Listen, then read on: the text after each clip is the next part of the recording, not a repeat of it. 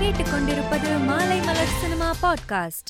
தென்னிந்திய சினிமாவும் இந்தி திரையுலகும் ஒரே பாதையில்தான் பயணம் செய்து கொண்டிருக்கின்றன. மொழியாலும் இனத்தாலும் சினிமாவை பிரிக்க முடியாது என பாலிவுட் நடிகையும் மறைந்த ஸ்ரீதேவியின் மகளுமான ஜான்வி கபூர் தெரிவித்துள்ளார். அபிலாஷ் ஜோஷி இயக்கத்தில் துல்கர் சல்மான் நடித்து வருகிற இருபத்தி நான்காம் தேதி வெளியாக உள்ள படம் கிங் ஆஃப் கோதா இந்த படத்தின் விழா அடையாறில் நடந்தது. விழாவில் பங்கேற்ற துல்கர் சல்மான் கூறுகையில் எனக்கு ஒரே மாதிரியாக படம் நடித்து போர் அடித்து விட்டது ரொமான்ஸாகவும் சாக்லேட் பையனாகவும் ஏராளமான படங்கள் நடித்துவிட்டேன். ரசிகர்களுக்கே சலிப்பை உண்டாக்கும்.